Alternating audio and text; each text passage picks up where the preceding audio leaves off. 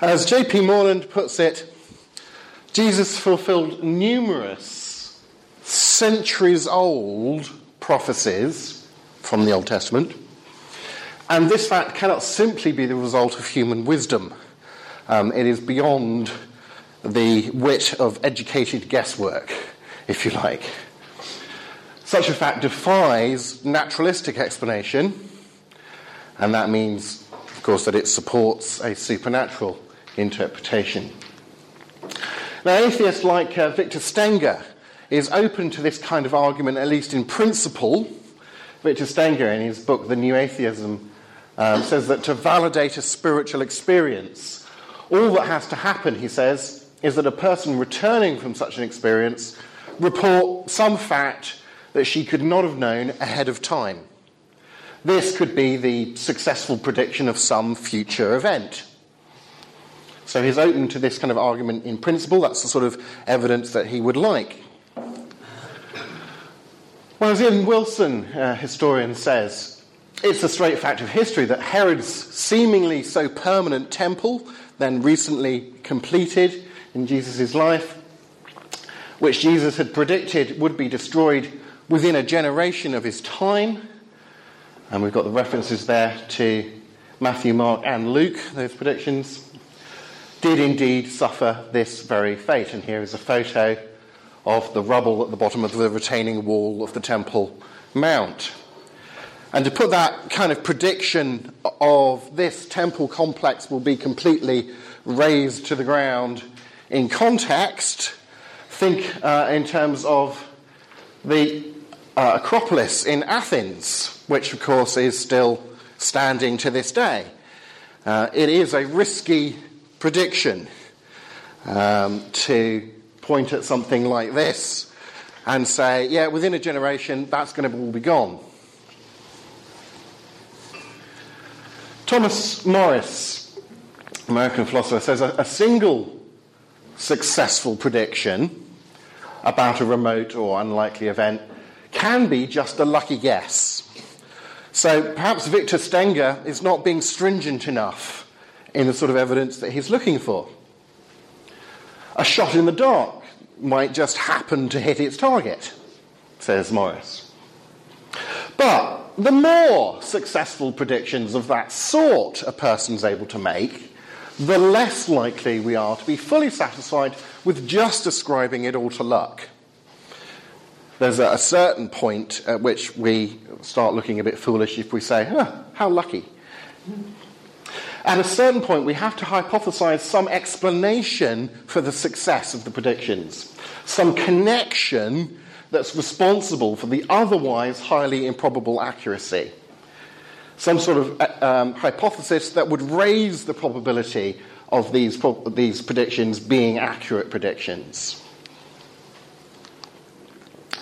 Well, 1 Peter 1, verses 10 to 11, uh, nicely summarizes uh, the early church's thinking about Old Testament prophecy in relation to Christ, I think.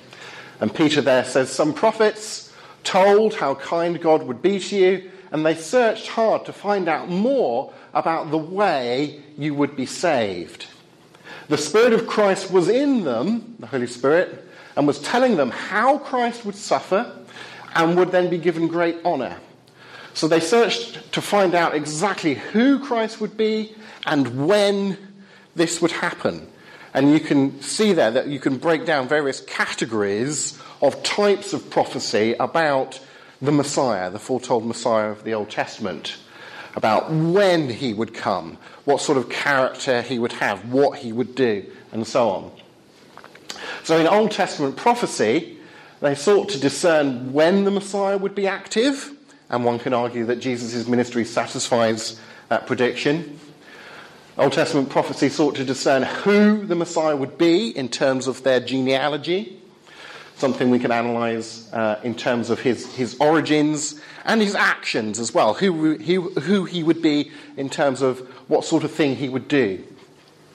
And I think Jesus satisfies those Old Testament elements of the portrait of the Messiah. The Old Testament prophecies try to discern that the Messiah would suffer in the cause of salvation. I'm thinking particularly here things like Psalm 22, Isaiah 53, like Jesus did.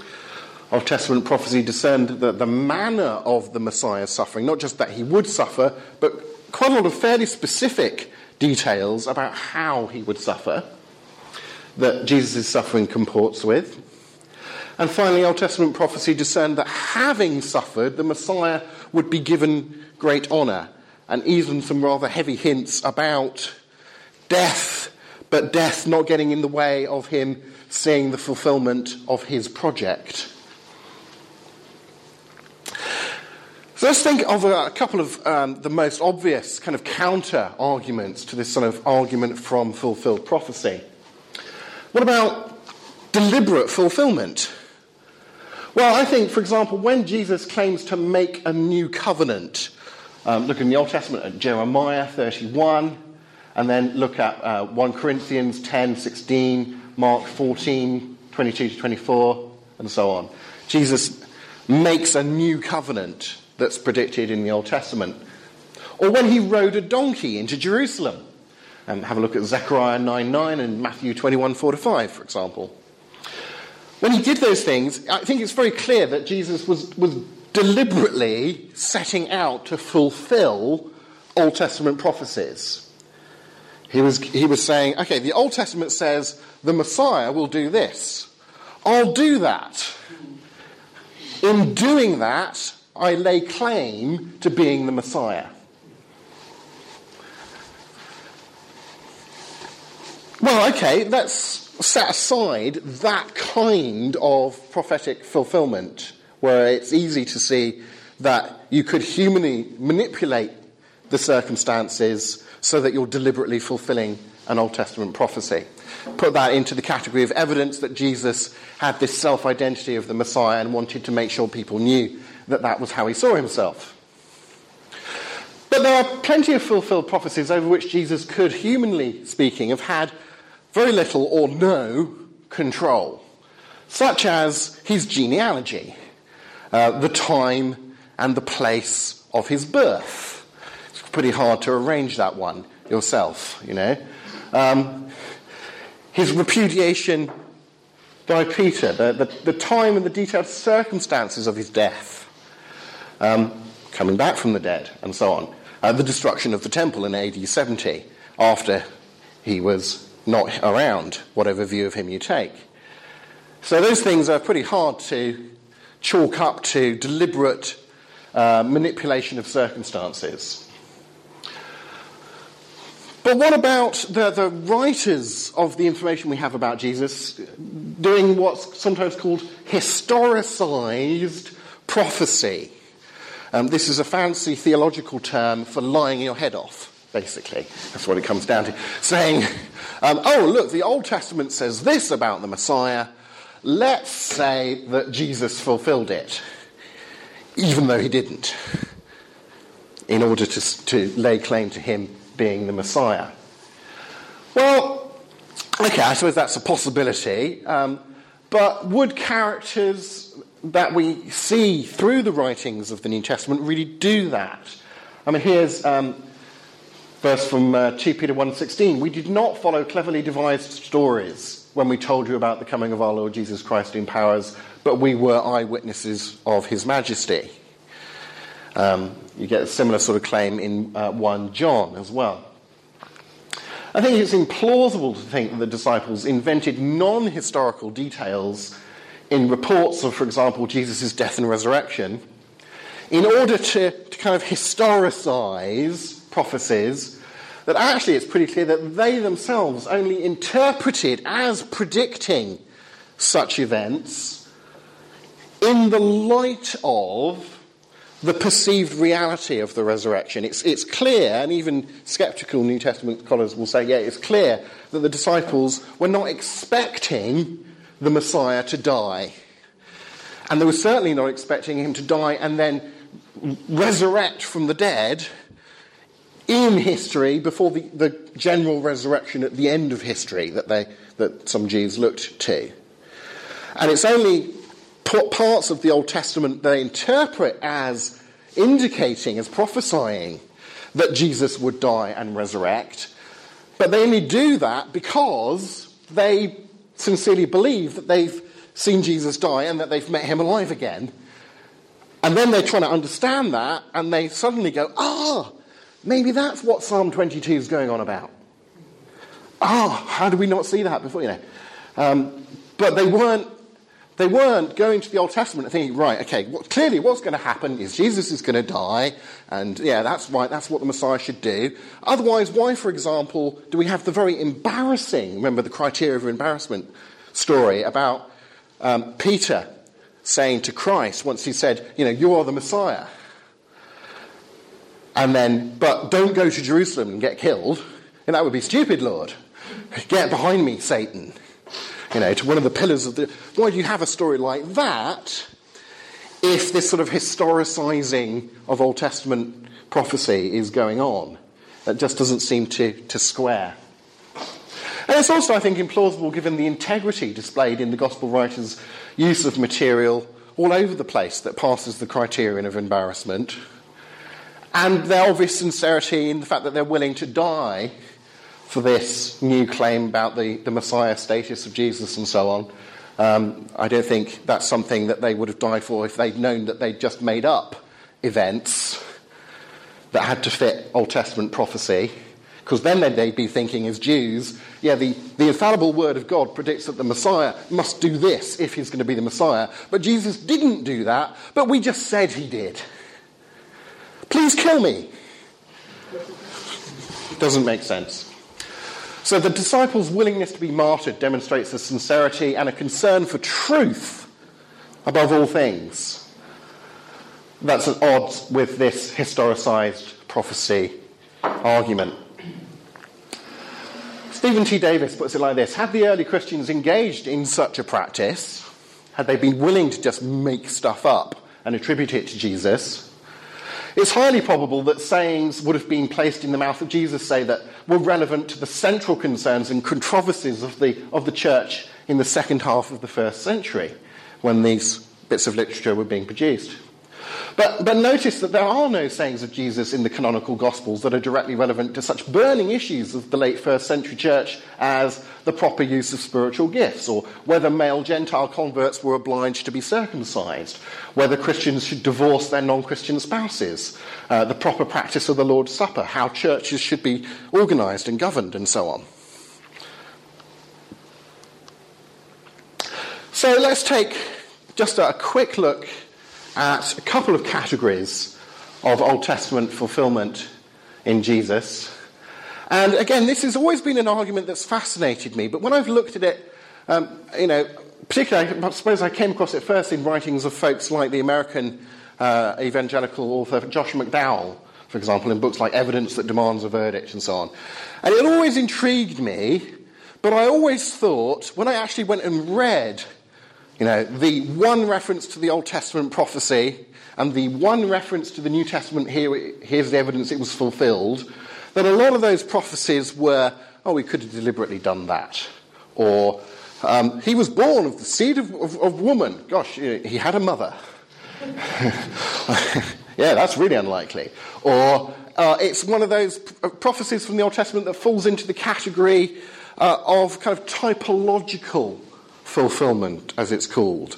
Um, so, those verses where you might think Matthew seems to be sort of quoting the Old Testament out of context, in, in applying a verse like, I, I, called my child out of Israel, says God in the Old Testament. Oh, you know, Jesus, after the, you know, Herod was after him and so on, the family went into, in, into, into Egypt and then came back and applies that verse. And clearly, in the Old Testament context, that verse is not a prophecy about the Messiah. It's talking about God bringing the children of Israel out of Egypt. It's about the Exodus. Um, but there's a sort of typological fulfillment in as much as Israel, as the child of God, came to Israel out of Egypt, and the Messiah, as the child of God, came back to Israel. There's, you know, a sort of parallel there. There's a sort of analogical relationship. And I think, uh, okay, but I wouldn't use that kind of prophecy to mount this kind of argument from fulfilled prophecy. It's got to be, in the original context, a prediction about the Messiah. And I want, as far as possible, multiple bits of evidence, independent bits of evidence, that Jesus really did fulfill those prophecies. I, I, you know, so we want to start applying again those kind of criteria of authenticity to beef up was this really predicted and was it really fulfilled in Jesus? Um, so here are eight prophecies about the Messiah's origins with the Old Testament predictions and multiple evidence of New Testament independent evidence of New Testament fulfillment. And I, since I don't really do maths, I'm a philosopher, uh, I worked with a PhD uh, maths grad from Southampton Uni that I knew when I was doing my, the chapter in my book, Understanding Jesus, on this topic. And we ran the numbers, and we just, let's be very conservative about the numbers. So let's give him a 1 in 10 chance of this, a 1 in 100 chance of that, and so on. Uh, well, to fulfill these eight prophecies by chance, Jesus has about one chance in 17 million. Here are four prophecies about the Messiah's actions, or how he would perceived to be acting. And again, run some very conservatively estimated odds, and you multiply them together multiple, multiple, multiple. That comes out to one chance in 10 million. And okay, what we're doing here is a sort of back of the envelope calculation, but we're being deliberately conservative in making that back of the envelope calculation. Now, if you then multiply those together, because it's combinatorial, you get one chance in 170 million million. If you took just 15 aspects of Jesus' fulfillment of Isaiah 53 and Psalm 22. And if you haven't read them, I encourage you, go read Psalm 22 and Isaiah 53. And assign a generous, surely generous, one in four chance for every fulfillment. So you'd have to be thinking things like, yeah, one in four Jews during that time were crucified, and so on. I think that's quite a high guesstimate, uh, and so on. Well, again, here the odds would uh, come out at about 1 in 1,074 million. But again, multiply that to what we've already got, combined with the odds concerning Jesus' origins and his uh, perceived actions, we can, again, conservatively estimate that Jesus had about one chance in 1.8 times 10 to the power of 23 and when, you, when people start using powers of in maths, that means they've got to big numbers. Um, of fulfilling just those 27 prophecies by chance. And to put that in some context, because I'm at a concrete operational stage here, um, those odds are comparable to your chances of successfully picking at random on your first attempt a single pre specified grain of sand out of all the grains of sand on planet Earth. Or, um, according to the European Space Agency, there are about 10 to the power of 23 stars in the observable universe. Now, imagine what number we'd have come up with for just, just that selection of prophecies that we looked at if our estimates had been less conservative and more realistic.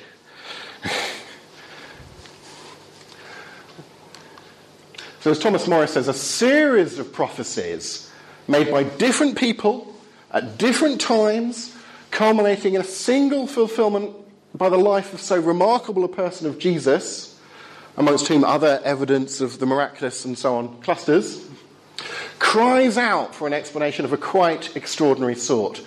The most reasonable explanation, he reckons, is that God was involved in the prophecy and the fulfillment, thereby giving us an extra ground for accepting Jesus as the culmination of divine revelation.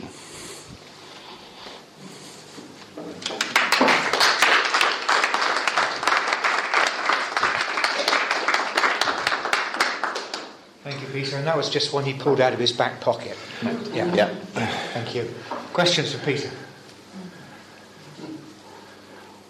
Peter? I, um, I can understand some like prophecies like Isaiah 53 mm. and um, um, some of the other ones, like the actual.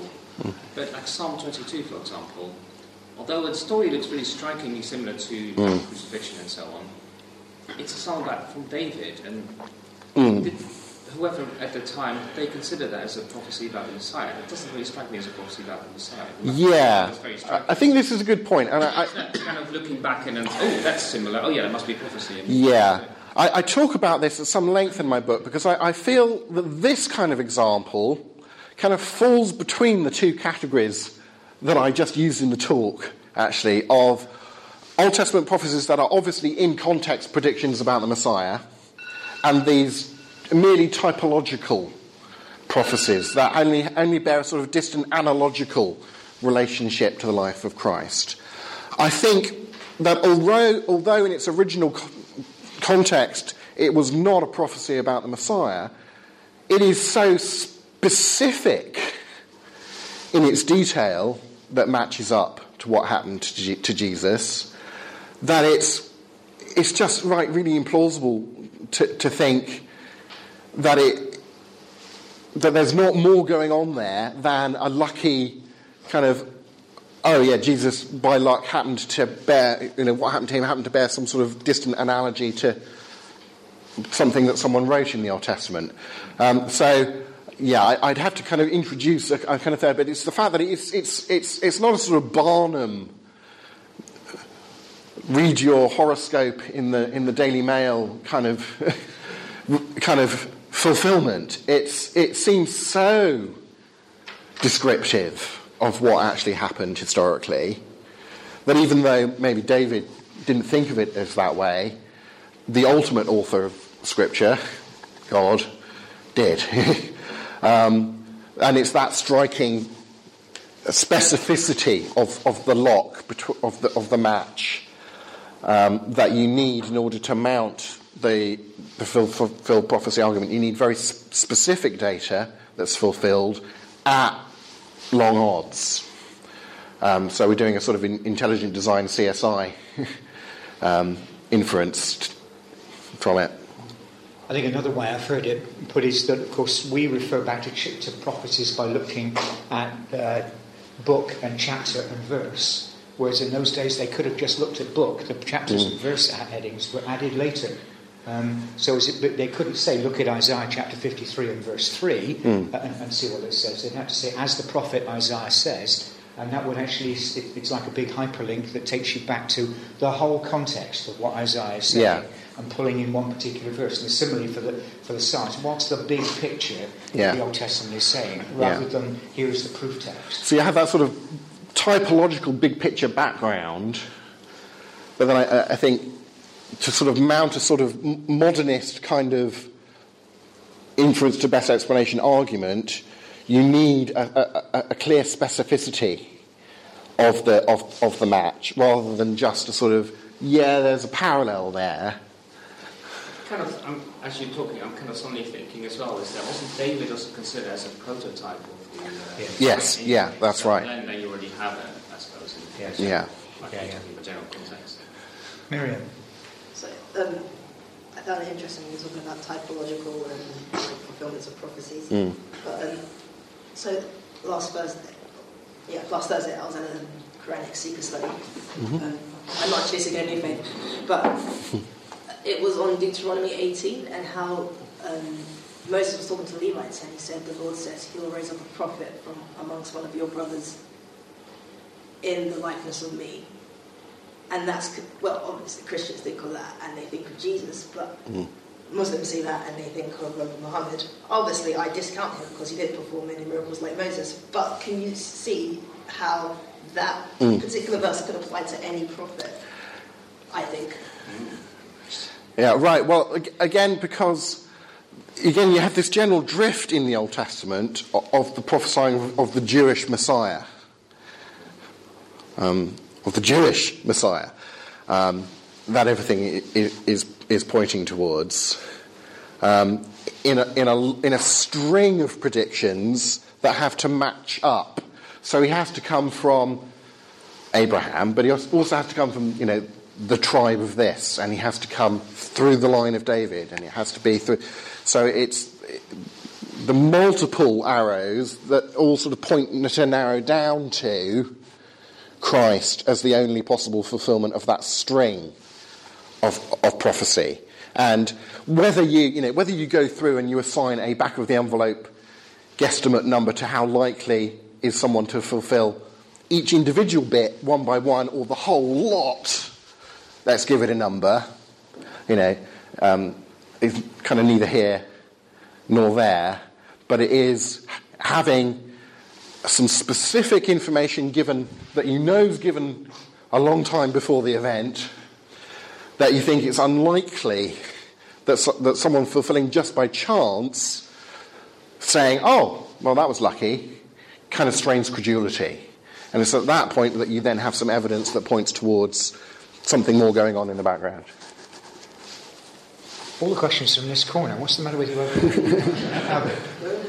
regards to one point you made about it's likely that disciples would embellish these things. Mm. Is that the case though? Because say, for example, in Josephus, everyone recognized that half of it was plagiarized. It seems like the early Christians did try and do Christianity more fidelity by doing these kind of things. Would it not be reasonable to think that the early ones did that too, even though they genuinely believed something was going on? Right, okay, so this is relating to the one of the two passages in Josephus that mentions Christ, the longer passage, and in the Greek uh, manuscript tradition of that, particularly, scholars are generally agreed that, the later Christian scribes, in copying the manuscripts of Josephus, have sort of beefed up um, how positive that passage is about Jesus, particularly when you compare it to the Aramaic and the Syriac manuscript traditions of, of Josephus. Um, a, yes, they did, but only they only beefed up the passage to reflect what they believed was historically true about Jesus. Not beefing up the passage to reflect things that they believe that they were in a position to know weren't historically true about Jesus, but they thought that the Old Testament said, and therefore they better say it about him if we want to convince everybody that he's the Messiah. Which is, which is what the argument is saying that the New Testament writers would be doing to historicize this prophecy. They'd have to be thinking, oh, clearly everyone's going to agree that this is predictive of what the Messiah should be. We know Jesus didn't do that, but let's say he did anyway to convince everybody. And that's not at all parallel to later Christian scribes kind of adding in what they believe to be uh, you know, extra bits of reliable historical information to Josephus to kind of reflect um, a better picture uh, for them. And, you know, naughty, naughty in terms of modern sort of standards of a- academia and so on. But I don't, I don't think parallel to what the historicized prophecy argument is actually claiming. One last question. Oh, I just wondered. Mm. so, in the last two thousand years, mm. has there been any demonstrated fulfillment of prophecy from the followers of So right. Yeah. Thousands and thousands yeah. of years, of bam, and then nothing. Yeah. Um, not that I can think of. It doesn't seem to be, in, in that sense of, of prophecy, uh, although I think, for example, the gift of healing, there's some evidence for modern day healings and so on, I think, or words of knowledge, whatever, that kind of. I, I certainly know of some rather convincing words of knowledge in Christian counselling contexts that, that I could describe. But I don't think Christians are going around sort of saying, yes, you know, within three generations of George Bush being elected to the government, this, then the kingdom of such and such will, you know, that kind of Daniel kind of Old Testament kind of prophecy of things. I, I don't think so. I think the drift of the Old Testament prophecy points towards the Messiah, uh, and the Messiah himself gave some prophecies. The temple falling within a, generation, and that, and that he will come again at the, at the last judgment. And he said, and you don't know when that's going to be, and there will be wars and rumors of wars and earthquakes and famines and things, and none of that means that the end is coming. You can't predict these things. Um, keep your act together, and I'll be back. Eventually. Don't try and predict it. So um, the churches generally, kind of whereas various kind of Christian cults and so on, have had a, quite a history of sort of predicting, yes, you know, the second coming is going to happen on July the 14th next week, you know, kind of, and then, oh, it didn't. Um, oh, quick, go back to the drawing board. And Christian orthodoxy doesn't sort of dabble in that sort of thing. okay, I, I think we must move on there. Time for a quick uh, refill. Uh, Mm.